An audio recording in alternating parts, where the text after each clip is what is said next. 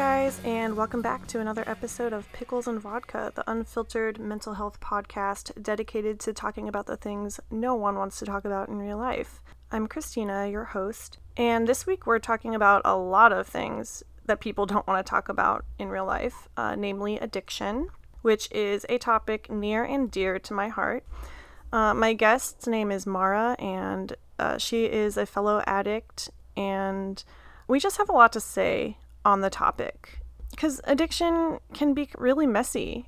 And in fact, you know, it's always messy. And whether you're addicted to alcohol or food or drugs or shopping, you know, whatever it is, I think we can all agree that it's not a one size fits all. And what some people might consider recovery from addiction might look different to someone else. And so uh, we talk about that among other things you know, whether you're early on in your recovery or whether you are still actively addicted, for lack of a better term, hopefully you can find something in this episode that you really connect to. And uh, as always, I'm really curious to hear your thoughts on the matter.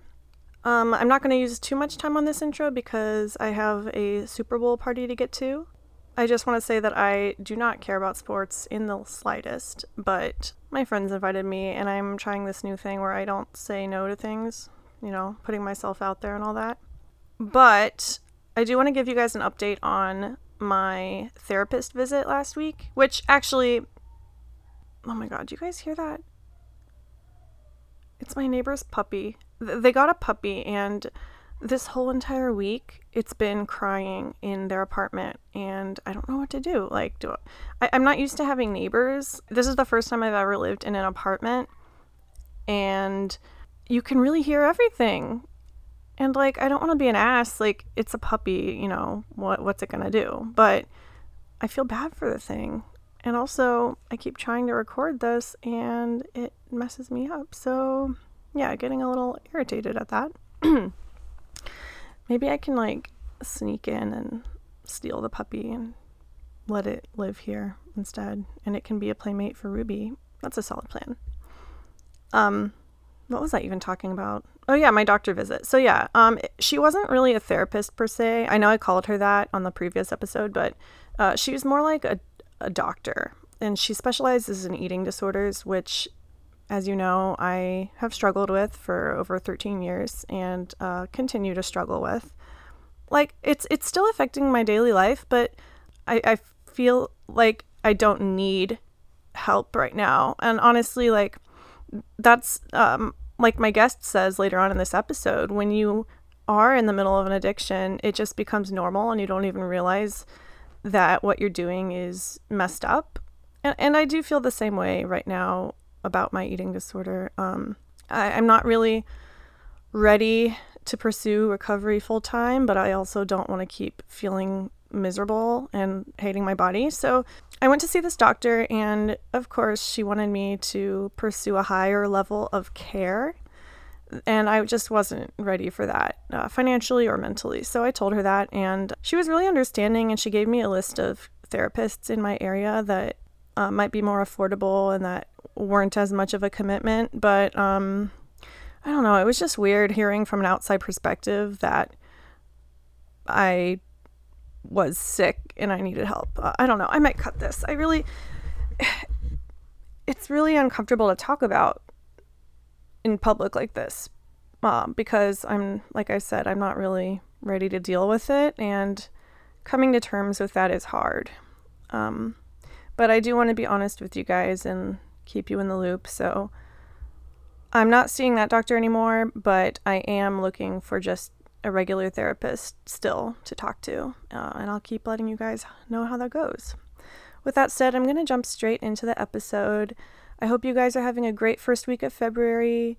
And as always, if you want to reach out, you can find me on Instagram. That seems to be the popular way to contact me um, at Pickles and Vodka Podcast. I'm trying to be better about updating my stories for you guys and asking questions and having polls and stuff like that. Uh, it's really fun to engage with you and uh, get your thoughts on certain things. And also, if you want to be a guest, you know how to hit me up. Uh, I have a lot of cool guests planned for the rest of the season, and I'm really excited to uh, see what the future has in store. All right, here's the episode. I hope you guys enjoy. So, um, welcome to the podcast. Hello. Thanks. Sorry it was so late. It took me forever to kind of get through some stuff that I thought would be done. So, thanks. Oh, well, it's actually a good thing because I had a problem with my microphone because my cat chewed through a wire. I'm glad you got it working. yeah, I still don't really know what I did. I just like fiddled around with it and it started working. So if you hear any weird noises at any point, um, let me know.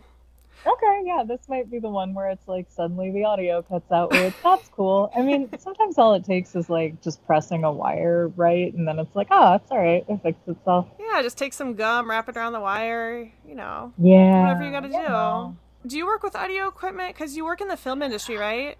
I do, yeah. So I'm mostly on the presentation side. So I've done a lot of like video and audio editing, and um, right now I work for like a nonprofit essentially. So I do a lot of like tech setups and audio and video setup. That's so cool. How yeah, long have you been you. doing that? On and off, kind of since college, but this is the first year in a long time that I've been like full time at a job that does that. So I, I guess informal answer like a decade. nice. But um, yeah. You just dated no, I, yourself. I, I, don't know. I'm pretty open about being an old person, but no, old people are the best. I, I strive yeah. to be one someday. Yeah, it uh, creeps up on you. I, I don't think I really expected to make it. I mean, I'm only only uh well no okay so i haven't been doing it for quite a decade i guess i rounded up i'm only 29 oh so like eight nothing. years eight years. Yeah. Um, yeah. we're doing this kind Nothing. of out of order. I don't even oh, know shit, that sorry. much about you. No, no, yeah. I'm. Um, why don't you introduce yourself to the listeners and talk a little bit about your mental health history, like yeah. in a nutshell? Totally. I um, I think that kind of like when you reached out, we kind of uh, like the hook was we sort of wanted to talk about addiction, or yes. I, I do. I guess I always want to talk about addiction. Can I say really. I am just really excited about this topic? yeah, I um I started panicking a little bit about it this morning. I was like, oh shit, like obviously I feel like anyone who brands themselves like an expert on addiction or anyone who thinks they have it figured out is patently full of shit and um, and it's such a contentious topic and i feel like it's something that like everyone approaches so personally and everyone kind of like even if you know you don't have the right answer, you still always have a tendency to be like, yeah, well, I'm, I'm doing it pretty good. Yeah. so I was like, this morning I had this flash of panic where I was like, oh no, I'm going to fuck this up. I'm going to make someone very upset. But no. I'm here. that's, that's what the podcast is here for, to uh, yeah. stir the pot, you know? Yeah, there's never like a clean or easy answer for it. So, um, yeah, okay, I guess working backwards. I'm Maura, and um, I have a spotty mental health background, as so many people do. I have a long and storied history with clinical depression, with um, eating disorders, so atypical anorexia, and I've had a few notable relapses there. Uh, panic disorder, I have generalized anxiety, and that has been a huge theme both in like my everyday life and my addiction history, really and then uh, kind of a complex trauma history, I guess, as so many people do. Um, yeah, in terms of addiction, I, I identify as an alcoholic addict. Um, I've had issues with a whole lot of things over time, but alcohol seems to be the thing that I come back to over and over. I, I try to be pretty open about that as a process. Um, and I think when I started talking about it, it was kind of this very aggressive form of like advocacy. I was like, ah, look, I can do this. I can get sober. I can talk about it. Like, and so can you, so can everyone else. Um, when you say advocacy, you are you advocating for sobriety or for just I the openness to talk about it? Openness, yeah, just transparency because it felt like this incredibly tawdry thing and it felt like something that um no one wants to talk about. I don't know. Yeah, no one wants to talk it's about. Sh- or if it's they shameful. Do, exactly. Or if they do, it's this very like clean, like it's an AA speaker meeting story. Oh yeah, like you're and, not allowed to talk about it unless you're already recovered, you know. Right, exactly. And I've reached a point, I guess, in my own kind of addiction and mental health recovery journey in so many words where I fully believe that like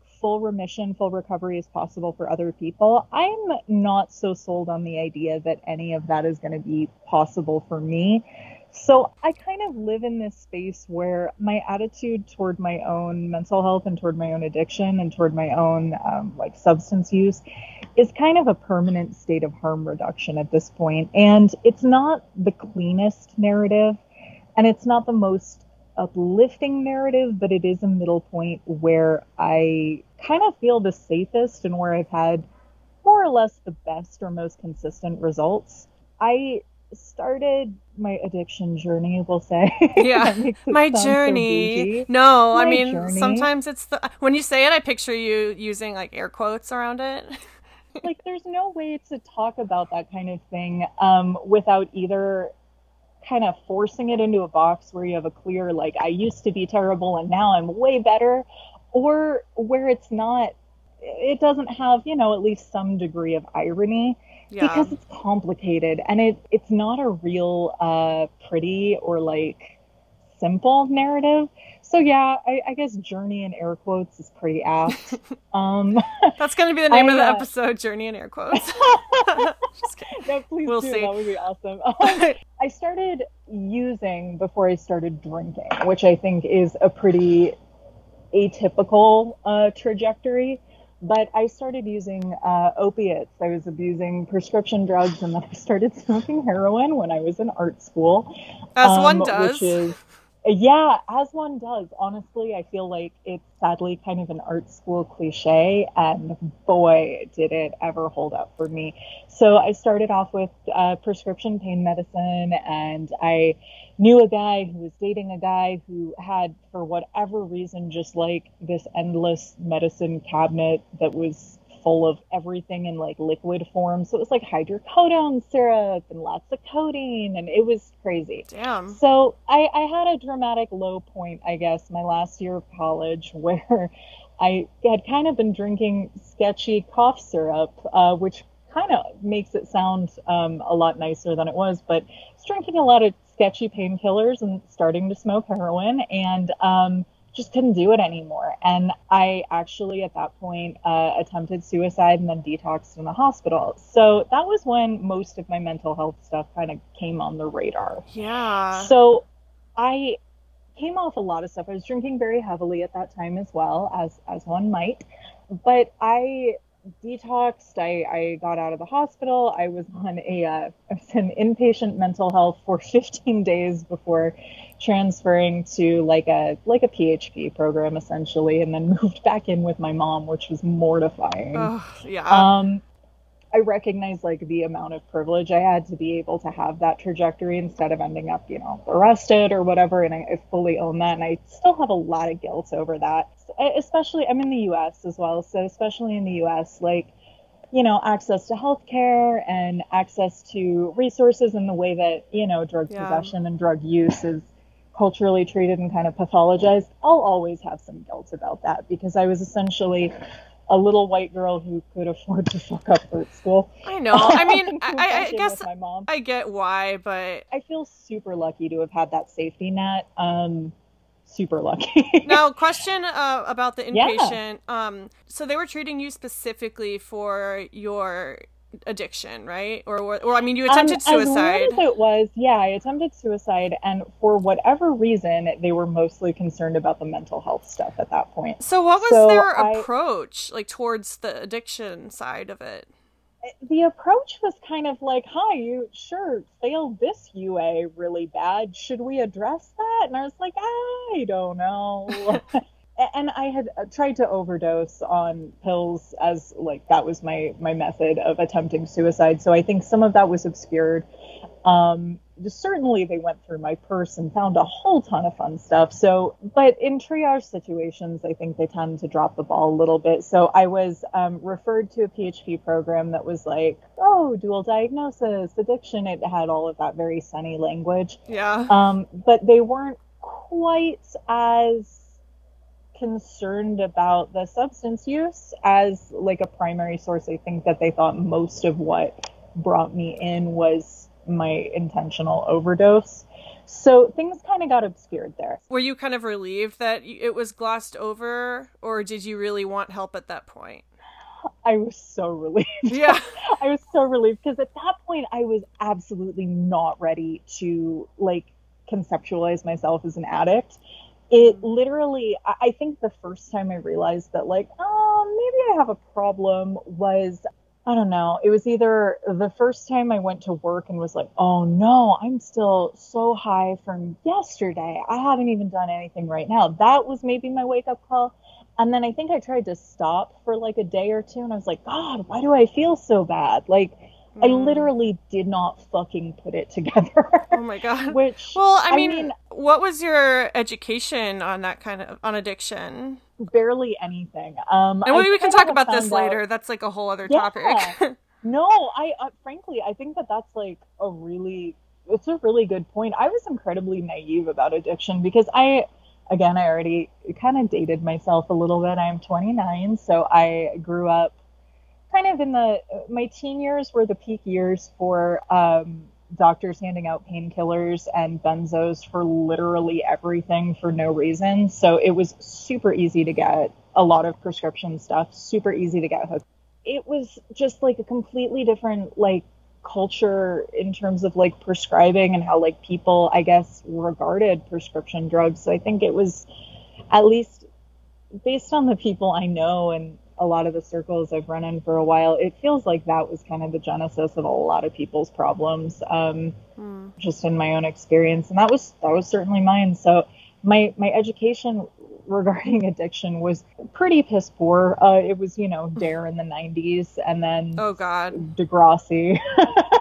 literally nothing. Um, I had no idea. I, I literally, you know. And you didn't know about withdrawals either, it sounds like. No, I had no idea. And there's a part of me that's shocked that I was that stupid, but also I've known myself for almost 30 years and I can I can buy it. I, I was just really naive about it. I think I, you're being a little hard on yourself.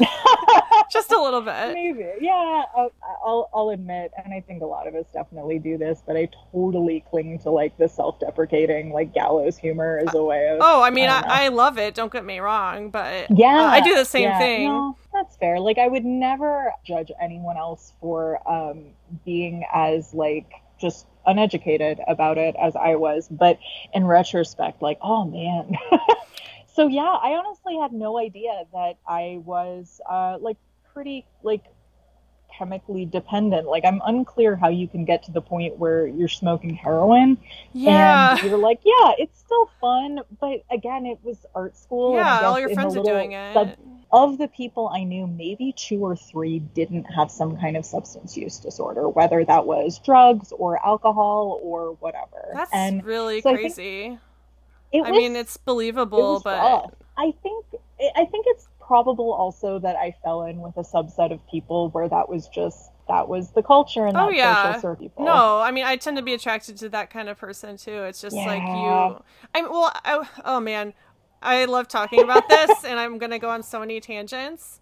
But oh, please do. Um, do you think that you've always had a, an addictive nature? Without a doubt, yeah. yeah, absolutely. And I found out kind of after the fact, like the last four or five years, I've gotten some some some trickle truths from my my family where it's kind of come out that like oh okay this is actually this is like hereditary this is a genetic thing. Oh, I oh, totally. definitely have a predisposition to this. And you know my parents and grandparents were never really the type to talk about it but once you know what to look for i guess the dots start connecting themselves. But at the time it i had no idea. It was just just a thing I, I fell into and I thought I was having fun until I realized I really was not. until you weren't. Going back to your timeline, so you were in yeah. the hospital and then you got out and you were in the partial treatment program. Yeah. And at that point, you and... still did you consider yourself addicted or were you just kind of going with the flow? Um, at that point, I was also like dipping my toe into like 12 step programs and that kind of culture because there was a very, I think, in any, well, no, that's a generalization. In many treatment modalities for addiction, there's this very black and white, very like all or nothing, like yes. complete abstinence like approach to it. So I think it's very easy, especially if you are in like very early recovery, to immediately be like, okay, now I am a sober person and now I'm holding myself to a new standard. Mm-hmm. I will be totally perfect. And, you know, any like slip ups, any whatever, like I have to be very polarized in my thinking. And for a lot of people that's awesome and that does work. Yeah. And like I'm I'm never going to argue that, you know, it's not helpful to get out of situations that have like triggers for your use patterns. Like I will never argue against that. Like sometimes it is what it takes. Like yeah. you just have to walk away. So I definitely adopted kind of this like self-flagellating like need for like total orthodoxy. So I, you know, I I also was living with my mom, and uh, my whole social circle, my whole everything suddenly gone because I moved back home. I put school on pause for a while, and it was um, it was a big change. So, you know, going from whatever I was doing, hanging out with my friends, going to shows, whatever, to living with my mother in the suburbs, nowhere near where I was going to Oof. school, it was huge. So I started to rely on, oh, well, you're a sober person. Now you're my social circle. Or yeah. like, oh, I know you from treatment. Now you're my social circle. So it was lots of like sober hiking and like going to Denny's. Oh my god. All those like 12 step and treatment cliches. Girl, I feel your pain. Uh, uh I mean, yeah. I'm kind of newly sober, um, but I don't like the sober identity. It, yes. it tends it is it is very black and white and polarizing because like you were saying people who are newly sober they just kind of make it their identity and that's all they do and that's all the people they hang out with and it's kind of depressing yeah and again, I, I never, I don't want to make it sound like I'm, um, for lack of literally any more eloquent terms, like shitting on that lifestyle. No, because for yeah. some people, it's certainly awesome. And when you're in like very early sobriety, it can be really just easier. It can be a lot more comforting oh, totally. to just be like, okay, here's some training wheels, and like here's a, an activity that doesn't involve alcohol. But it, I do I think it can be dangerous, though. Yes, because I think like especially if you hang around any like I'm going to use AA and NA as like a, a lot of my kind of references because that's just what I have experience with. But you see those old timers yeah. who've been doing this for forever and they've been going to the same home group for like 15 years mm-hmm. and they're there and all they do is like not just activities comma sober but they do capital sober activities. and that is so bleak to me. It, it really does feel like an extension of that like addict mentality. Oh, oh my god. I'm you, so glad you said right, that. Yeah. yeah. Um, can you uh, expound on that a little more? Yeah, absolutely. And I, I so apologize if I'm just talking like a mile a minute as well. Um, no, I love but it. But it it it does feel like an extension of an addict mentality or of a use mentality at a certain point because I understand that for some people it is like imperative really to continually focus on your addiction and focus on ignoring it and focus on moving past that. And that will always be a core part of that identity. But I think there's a real trap that's easy to fall into where you go from being an active addict or an active user or an active drinker, mm-hmm. whatever your substance of choice is, and structuring your life and identity and your day around your your use, yeah. around your drug. And then when you shift to sobriety, there's this tendency to suddenly define yourself by the absence of your drug yes. and you're now you come in and you're still in this mentality you're still in this identification that you're a person who is um, who has a like a problem with a certain behavior or a certain substance but you don't ever really move past that. You're now just a person who had a problem will always have a problem but doesn't use it. Well, now. yeah, and you and, define yourself by it, and yeah. you're still obsessed with it. It's just in a different yes, way, and yeah. that's why I don't like to call myself sober, even though I don't drink, because I feel like it carries a certain connotation and I don't want to make that my identity. Like I don't want to focus on it because then I'm I'm still thinking about alcohol twenty four seven. You know? Yeah, absolutely. And for some people, like again, the sober identification is like it works for some is- people, yeah. it works for some people and i won't take that validity away but i know for me it never felt right because it felt like i was perpetually like trapping myself in that very early sobriety mindset where like it was total orthodoxy i guess religion really Yeah. Well, so uh, orthodoxy how- like you had to be perfect how old were you when you started developing this mentality? so let's see i Going back to the timeline that we keep straying away i know from. yeah i was 22 when i got sober Okay. and i was sober for four years Damn, girl. And then I relapsed. Um, I relapsed and I started drinking again. And that is an experience that I think really radically changed how I felt about sobriety as a concept, about um, my approach to mental health, and um, about my approach to not necessarily addiction as a whole, but to certainly my own addictions. And I say that not really to like excuse anything because certainly um you know, I don't know that it's possible for me to have a relationship with drinking and with substance use that's not in some way problematic. Mhm. A- And I, I acknowledge that. But I reached a point where um, I, I had stayed sober for a long time. I had gotten to the point where I had sort of moved past that. I think after year one and a half, like right around the two year mark, I stopped identifying as sober and Mm. it stopped being like a an everyday thing where it was like, oh yeah, like here's my struggle, here's my advocacy, here's my transparency. Let me just Yeah. talk about this so I can be a beacon to other people and all, all of that, which again can be valid, but was Yeah. definitely a little insufferable for me sometimes. um, to it being just like, oh yeah, no, yeah, I don't really drink, or like, oh yeah, no, not for me. It became kind of easy, and that was awesome. And I, I do think it's possible to move past that like kind of like zealotry that sometimes comes with uh extreme sobriety. I guess. I mean, use a pretty clumsy phrase. addicts addicts are you know extreme people like they think in extreme ways and so Yeah, maybe that's the i'm saying that as an addict like i feel like Yeah. you, sometimes you need to go through that phase Absolutely. And I do feel like everyone who I've known who's maintained long term sobriety uh, from anything really has totally gone through a phase where they're like, oh, I'm newly sober. This is awesome. This is my whole identity. the pink cloud. And then eventually, yeah, yeah, that, that pink cloud. And then you get to a point where it becomes either boring or, um, and this is like such a stereotype, but it either becomes boring and you become just like a normal person who no longer drinks, or you start working in addictions recovery yeah and that's you forever. Seriously I yeah, like I have a handful of friends and close to a lot of people who are long term like sober from alcohol and various drugs.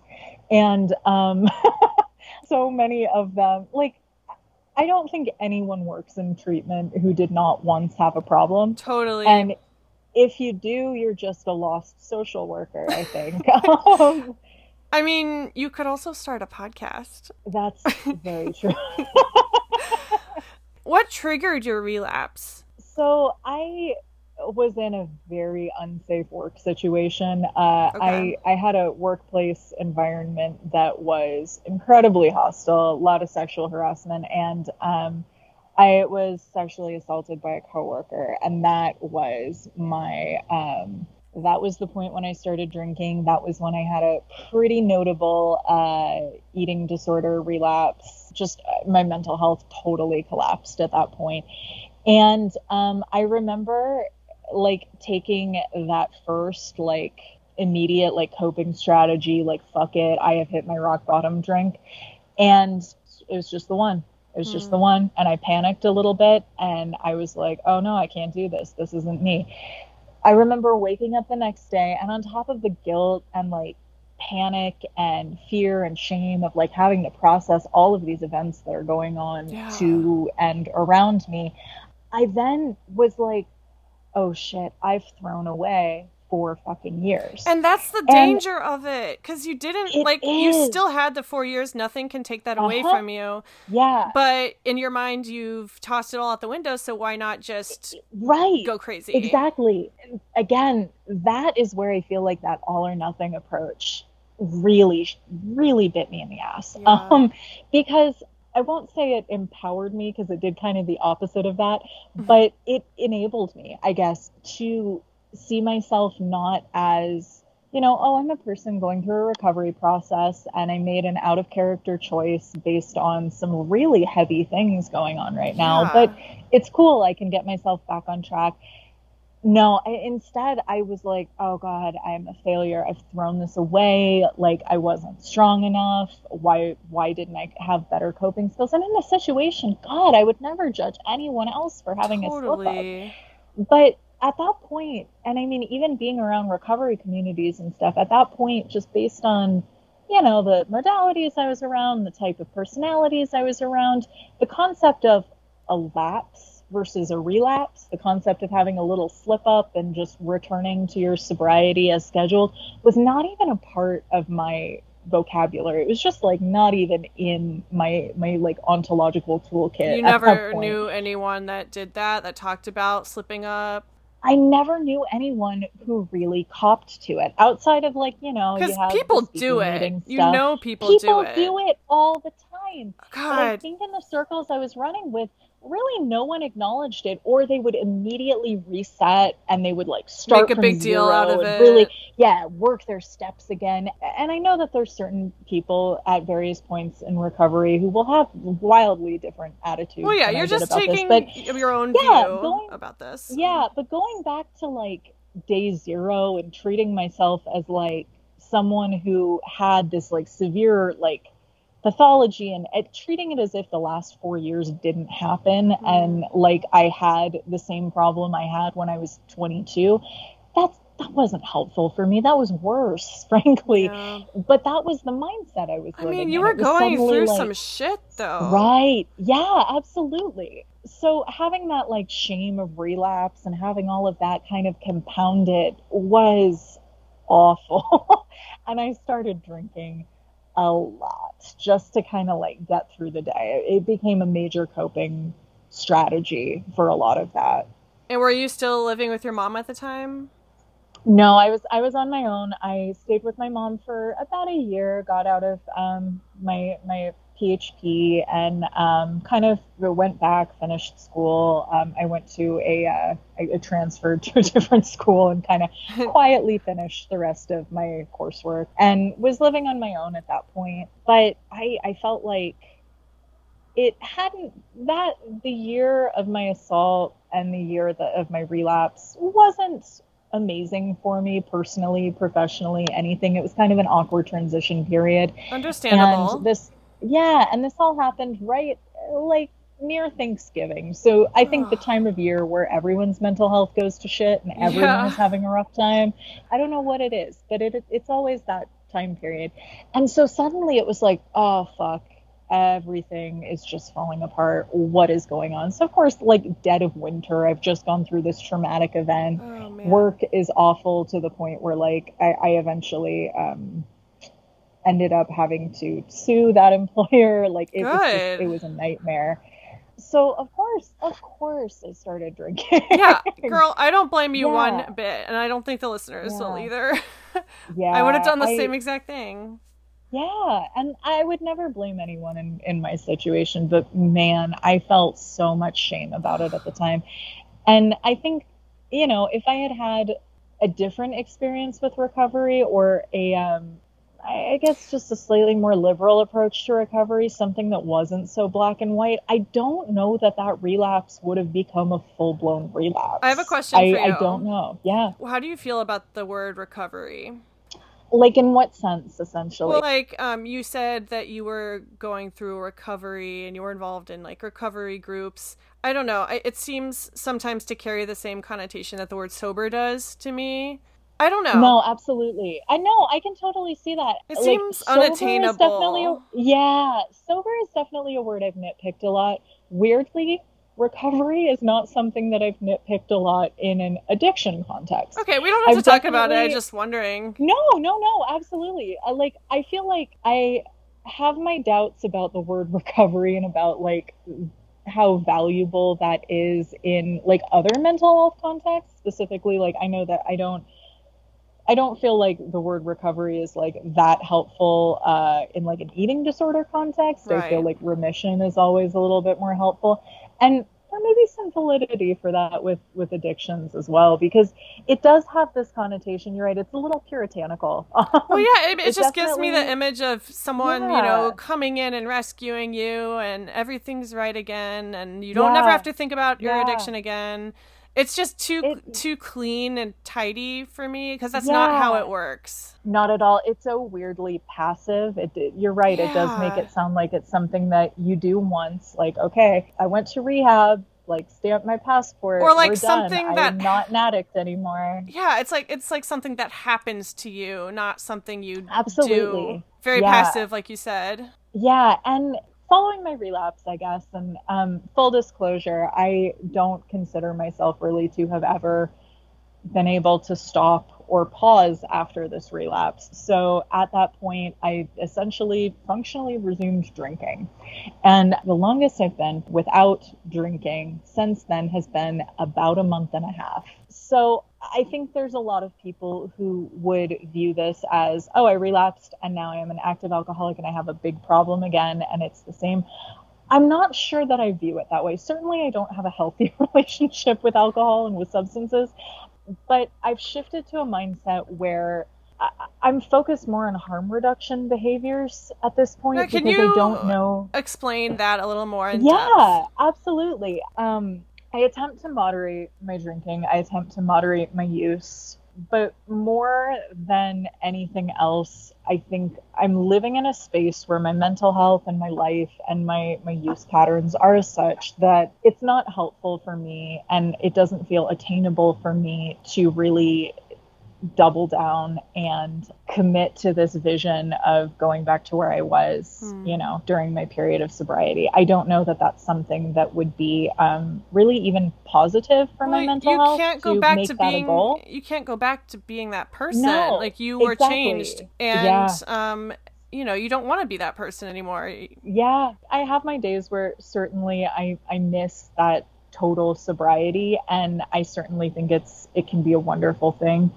I know that for me prioritizing complete and total like sobriety from from every substance is not helpful. I know that that's something that would um, push me into kind of like pathologizing my behaviors Mhm. and kind of just it would be self-flagellating again. well that's another Um, thing i want to talk about is just Yeah. the the concept of being an addict in general like you, there, I f- my view of it is that there's always going to be something like whether it's alcohol or other drugs or an eating disorder or you know there's always going to be something that i obsess over that i need and i just kind of Mhm. have found a semblance of peace and the just accepting that about myself Yeah. and it sounds like you have as well Absolutely. Like there is something in my brain, there's something in my personality, there is some configuration of brain chemicals or some process going on that is always going to make me look for that feeling of more and that that treadmill and that constant, you know, maintenance something in me. yeah we have to realize like it's not a flaw in our character like that's the big Mhm. hurdle for me you know the shame and feeling like a bad Yeah. person like you're weak but you know it is her um hereditary like you said before Yeah. like it's it is a chemical imbalance and i Mhm. think yeah managing it is the most healthy thing you can do right now Absolutely. yeah. so yeah talk talk more about how you how you do manage it i'm sorry Yeah. i could talk No, about this for hours It's a big topic. It is, and everyone does approach it so differently. I feel like after my initial relapse, I definitely went through a period of time where it got bad and it got really rough. Um, I was drinking a ton, I was using other drugs a ton. And I was able, I think, just gradually, due to like where my mental health was, to sort of back off a little bit. And I had a period of relief for a little bit. I know that if I attempted to go back to sobriety, that would end up being something that I would, um, it would have a moralistic element to it. And I think, frankly, it would kind of throw a wrench in a lot of my other just mental health processes that are going on right now. What do you mean helpful. by I that? I mean, um, in terms of where I'm at with my eating disorder, in terms of where I'm at with, um, I have since been diagnosed with PTSD, um, and managing that and managing the symptoms, especially with, um, you know, American healthcare, more or less. I can't afford the therapy that would really help me move past a lot of my PTSD symptoms. So for me, there's a part of me that dies a little bit saying this understanding that I am just a drinker and that I am self medicating to an extent to manage these symptoms, that's the healthiest place I can be, yeah. where I'm not beating myself up, up over that. I also try to mitigate a lot of my other lifestyle factors. So, although I've accepted that for now, it is the least bad option for me to be a problem drinker, to smoke a little too much weed to use some hallucinogens uh, to manage some of my uh, PTSD symptoms. That is such a healthier place for me to be than to try to go with nothing. Yeah. Or to accept that, like, oh, well, I'm just a problem drinker. I use drugs. Therefore, like, I just have a shitty lifestyle and whatever. So I try to mitigate all my other lifestyle factors where I can.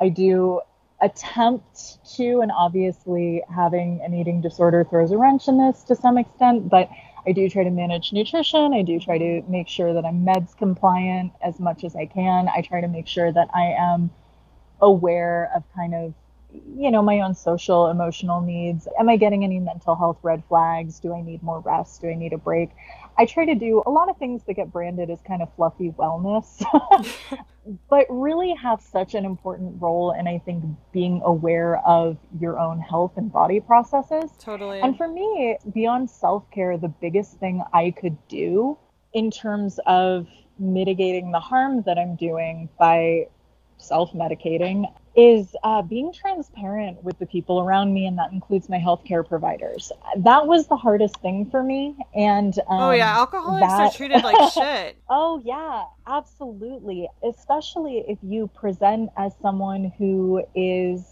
not wanting to get sober. Not yeah. I understand that I have a problem with alcohol. I understand that I have a problem with, um, frankly, with some drug use. Not anything, obviously, as hard as I was doing, but it's there.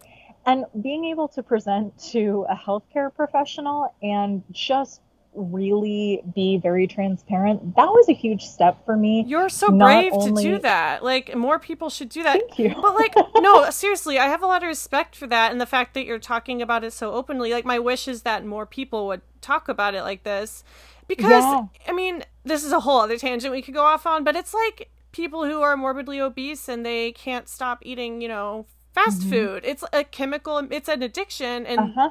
they, yeah. you know, they get treatment for that, and you know, they talk about it, and it's fine. But yeah, when it comes to alcohol, you you can't. You can't. It's very difficult. And I have found that obviously it's difficult to find a healthcare provider who's really willing to engage at all on those topics, especially if you come in with this approach. And granted, you know, it's maybe a little uh, cocky of me to be like, well, I'm just gonna I'm gonna focus on harm reduction my own my own way. I mean, it's survival. You know it is yeah. And i know that getting sober isn't feasible for me right now so i'm going to focus on making the safest version of my awful maladaptive coping strategies that i can. So- being transparent about that like especially with healthcare providers and then almost everyone around me i, I don't keep it a secret. I'm pretty open about my use patterns and i know that that is maybe an aggressive approach but for me it's the safest and most authentic, I think, version of how I can do this because everyone around me, everyone who's close to me, I'm not obviously going up to strangers and like, hey, I drink too much, like, yeah. I, within reason, but the people who need to know are fully aware of what's going on because to me, so much of what made my addiction worse was the fact that I kind of beat myself up over it and I tried to keep it a secret. Yeah. And we all do, you yeah. know? So being able to come out and very radically just say like this is my process i you know i'm still processing some trauma. This is not an ideal state for me but this is infinitely safer and infinitely healthier for me than a lot of other options i've explored right now. Yeah. And knowing that everyone who's close to me and everyone who is literally legally tasked with taking care of me in the uh, mm-hmm. uh, the case of doctors is on the same page about that and that nobody is in denial about it that we're all there. We can address the facts and just move past this like oh well maybe i'll quit or like oh well i really shouldn't. Like no yeah, it's, it's like it's on the table. it's like the parents that you know give their teenage kids condoms. It's like they're just happy to know where they are that they're d- being safe. You know they're not denying yeah. that it doesn't happen because that's just stupid you know like it yeah. happens it's part of life people are human absolutely and I think people have been a little bit shocked by it at first, and I think well, that was that literally what I was going to yeah. ask you is how the people in your life react to this. Man, it's been hard telling some people. Frankly, it it it was very hard coming clean to some people, but I think the thing that um, really pushed me to that, or that tipped the scale, like in favor of just telling people was thinking back to how I was when I was actively using and drinking when I was in my very early 20s. Mm. I, I think there's something that's like all addicts think that no one knows. oh my god, dude! I used to go to work drunk all the time, and I I cringe to think of some of the things I said and did, and I thought I was in the yeah. clear. No, you know, I'm I'm very close to someone who is an alcoholic. I think on par with how I was in my early 20s, and just thinking about how he presents, and he is of the school that does not acknowledge it. Mm. Like we all know, we all yeah. know, we it's all painful. So it is painful, and I would so much rather. I think one out of a sense of like respect for my own process and just let's not bullshit it. And two out, out of respect for the people around me yeah. like let, let's not lie about it. Like if you need to know i will be honest with you about it and i will be honest with you about my rationale and i will be honest about my process. Like i hope and i do not intend to drink this way and use this way forever but this is where i am now and it's not helpful to me to try to force myself into a paradigm that hasn't quite worked for me for a while. And I, I, think that's like, such a healthy mindset to have, but it's it is very controversial. I think it's very no. ra- it's radical, and like I mean, I struggle with it, and that's like the whole reason that I started this podcast was to be able to talk more about the things I struggled with without feeling like mm-hmm. shame because yeah. At the time you know i didn't i had no intention of stopping but i just craved having someone to tell. Like i was dying yeah. just not just holding it in all the time and pretending that nothing was wrong. Yeah there's something that is incredibly satisfying about being able to call it out. Just being able to say that like this exists let's acknowledge it. Because culturally you know we pack up so much stuff anything that's like mental health related like again no, no one no one wants to talk about it because well, it's messy it's inconvenient exactly you know? I have another question for you. Um, I probably should have asked yeah. this at the very beginning. um, but I'm sorry, I did just kind of start talking. oh no, this is great. I'm loving this. But um, going back to the very basics, the definition of addiction. Um, I asked mm-hmm. a question on Instagram uh, earlier today. You know, in your personal life, how would you distinguish between addiction and habits? And the answers were all across the board. Like some people said they can't distinguish, you know, the two are the same. Some people say like mm-hmm. I am an addict, you know, I don't have habits, I just have addictions. I'm very black and white. And a lot of people also said that they started with habits that weren't, you know, they were healthy, they weren't compulsive, but then they ended up becoming mm-hmm. addictions. Yeah. And then, you know, going back to the, the definition of addiction, like what is that? Uh, some people said, you know, needing it makes it an addiction the uh, going through mm-hmm. withdrawals like how would you personally define addiction i think for me at least even trying to draw a line between what a habit is and what an addiction is, a habit is something that like I can realize I've accidentally let slip. And then I think an addiction is something where it's so ever present. It's such a core part of your needs at a certain point mm-hmm. that you forget it's there until you realize it's a problem. Like That's you forget good. it exists. Yeah. The addictions really they kind of weasel their way in and they become this very baseline level of functioning for you. A habit, I feel like we can even take it out of like a traditional drug and alcohol addiction context and just even use exercise. Like if you have an exercise habit, you're aware of it. You like going for your run, you whatever. It's it's still a choice. If you have crossed the bridge into compulsive exercise, you no longer really realize what you're doing. You don't you've lost sight of the point where like it's certainly not a choice at that point. Mm-hmm. and you've lost sight of how bizarre it is you've lost sight of how compulsive it's become yeah. because it's such a baseline way to satisfy like your need for some input for some stimuli for whatever reaction you get yeah. you know and it's kind of the same with alcohol even we can bring it back to to that if you have a drinking habit if you have your glass of wine at night if you even if you have you know maybe this is a slightly edgier take on it. But even if you know that you're going to go out twice a week and get blackout drunk, that's still a habit. Is it mm-hmm. healthy? Is it positive? Is it really the greatest relationship with with substances or with alcohol? No, but it's still something you're electing to do. Yeah. If you're an alcoholic, you so lose sight of it that you almost don't realize what a constant theme it is. It's like it's like, like breathing. You know? Yes, exactly. You can't conceptualize yourself without it, and you don't try because it's so fully your normal. Wow, yeah, that is so true. Yeah. Oh, sorry, you were talking about like your current situation. I'm all yeah. over the place. Do you want to talk more about like your approach or what you wish you knew? I don't know. you're so good at talking. Just keep doing what you're doing. well, thank you. Um, it all really just comes back to, you know, on a very baseline level, I wish I'd gotten literally any meaningful education about addiction at all, really. Mm-hmm. And I think that in the last decade, we've had just, there's been a lot of public consciousness about it. And some of that is totally bullshit. Some of that is like the whole, like, oh, dry January and whatever. Oh, but, God, don't get me started. uh, it's so obnoxious. It is so obnoxious. I mean, I have friends that are doing it and it's amazing. Like, I'm yeah. so proud of them. But, you know, it's kind of awkward for me because I know at the end of it, they can just go back to drinking like yeah, normal. Exactly. And I can't.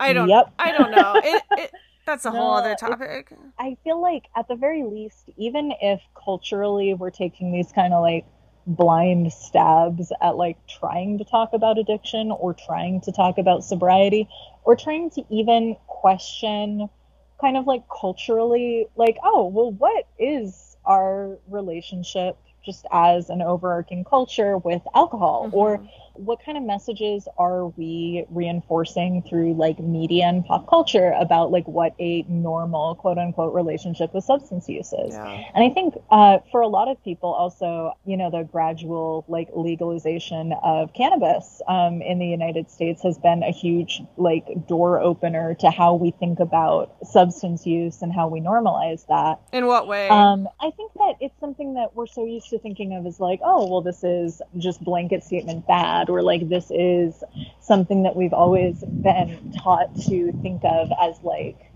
well it's it's a capital D drug and that's you know non-negotiable. And then suddenly like oh well now we're kind of redefining this like both legally and culturally.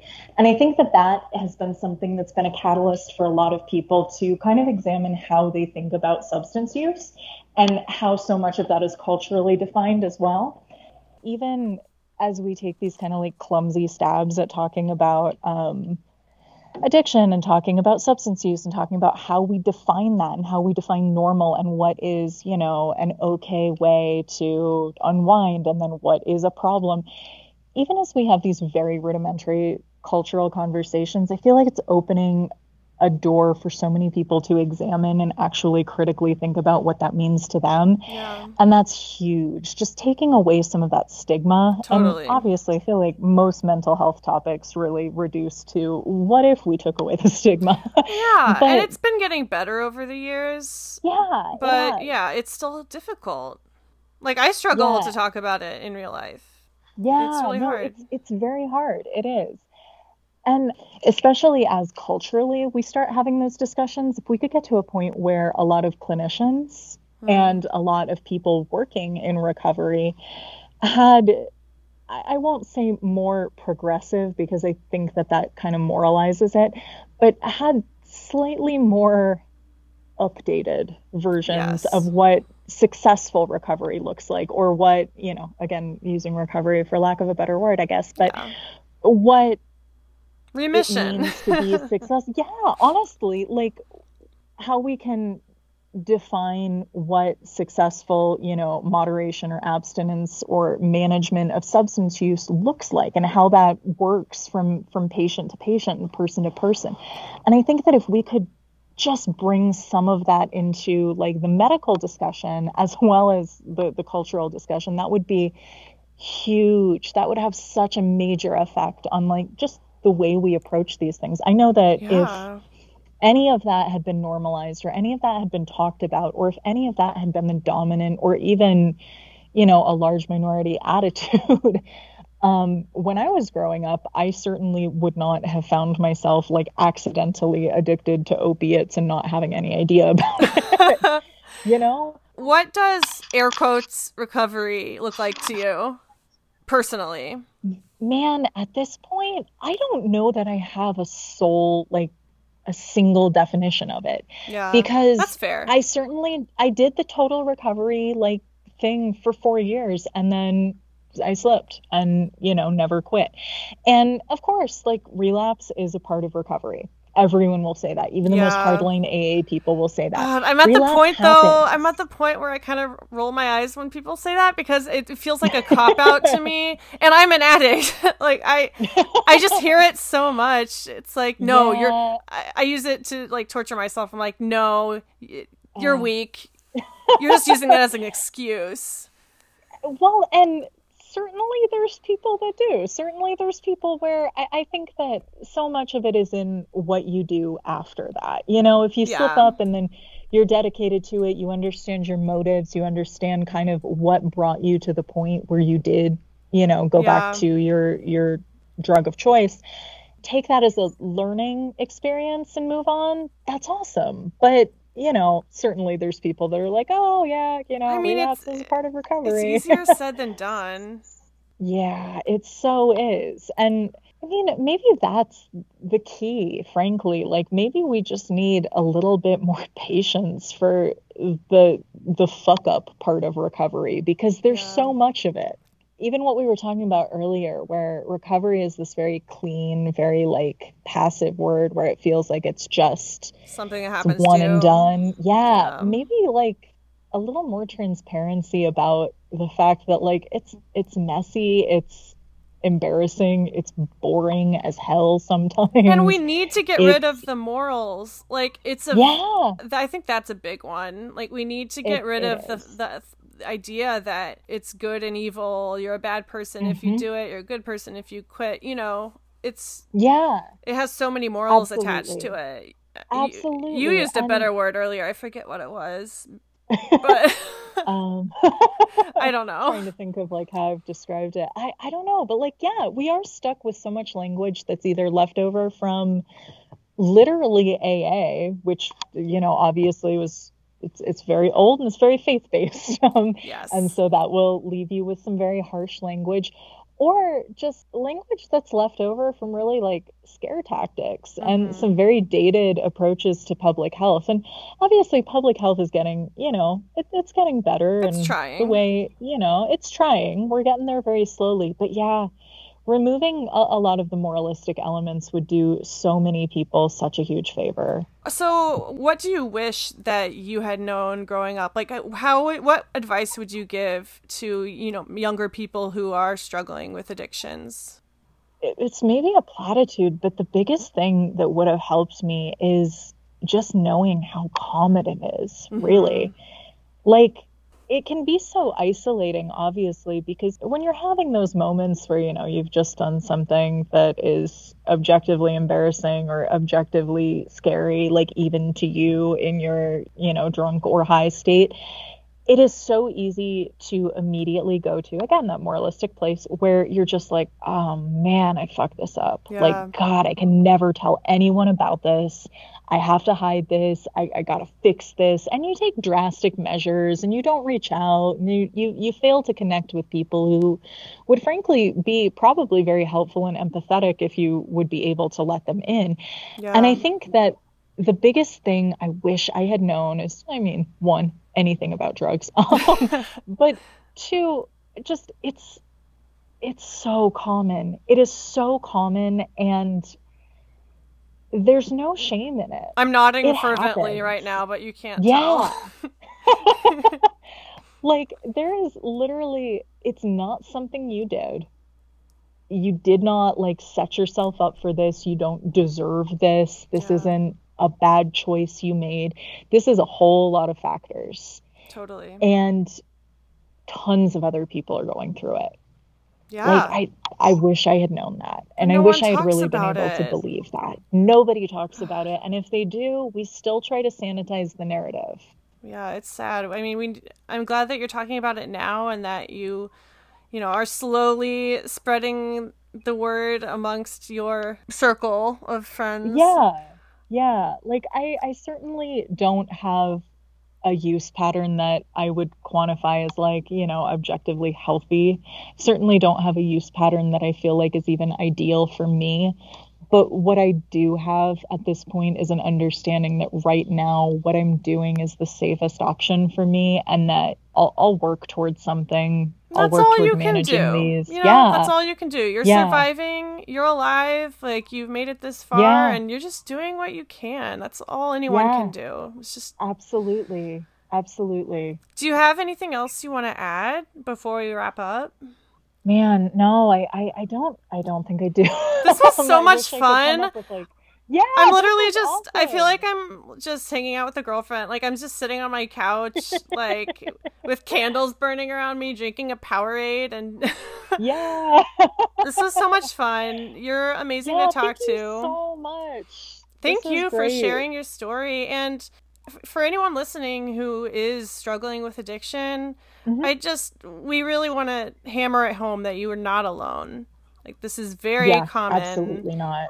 And It is so common, and it is so common, I think, for people to go through periods of addiction or periods of problematic use, and then either move on or just not talk about it. Like even if it's temporary, even, like people go through it, and we just don't talk about it. Yeah. Do you have any resources to point people towards, like websites or anything like that?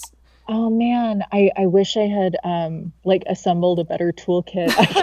No, you're good. Yeah. I'll, I might I include think- some in the comments later. Yeah, yeah, that would be great because I feel like offhand, for me, I, and again, it's not without its problems, but I definitely have been through the gamut of a lot of 12 step programs. And um, especially if you are in an area with um, low to no access to mental health resources, that is definitely an option.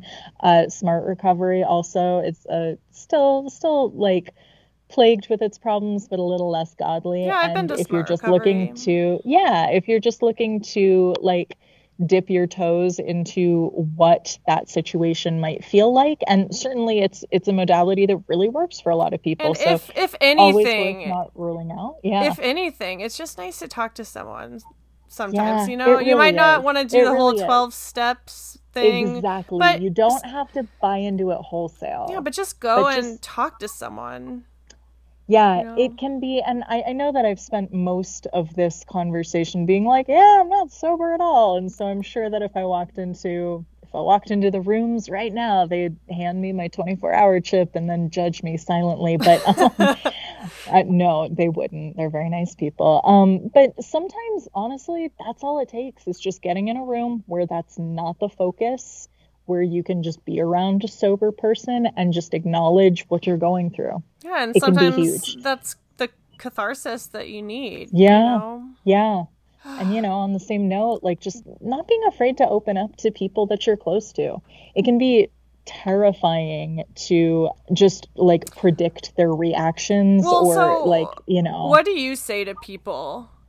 Man, that conversation has gone differently with a lot of people, but honestly, I've kind of opened up the same way I've opened up about a lot of my mental health issues. And um, I will come in and just either ask if, you know, they're willing to talk about something or if I can just like kind of non judgmentally be honest about something because I think it's important for them to know.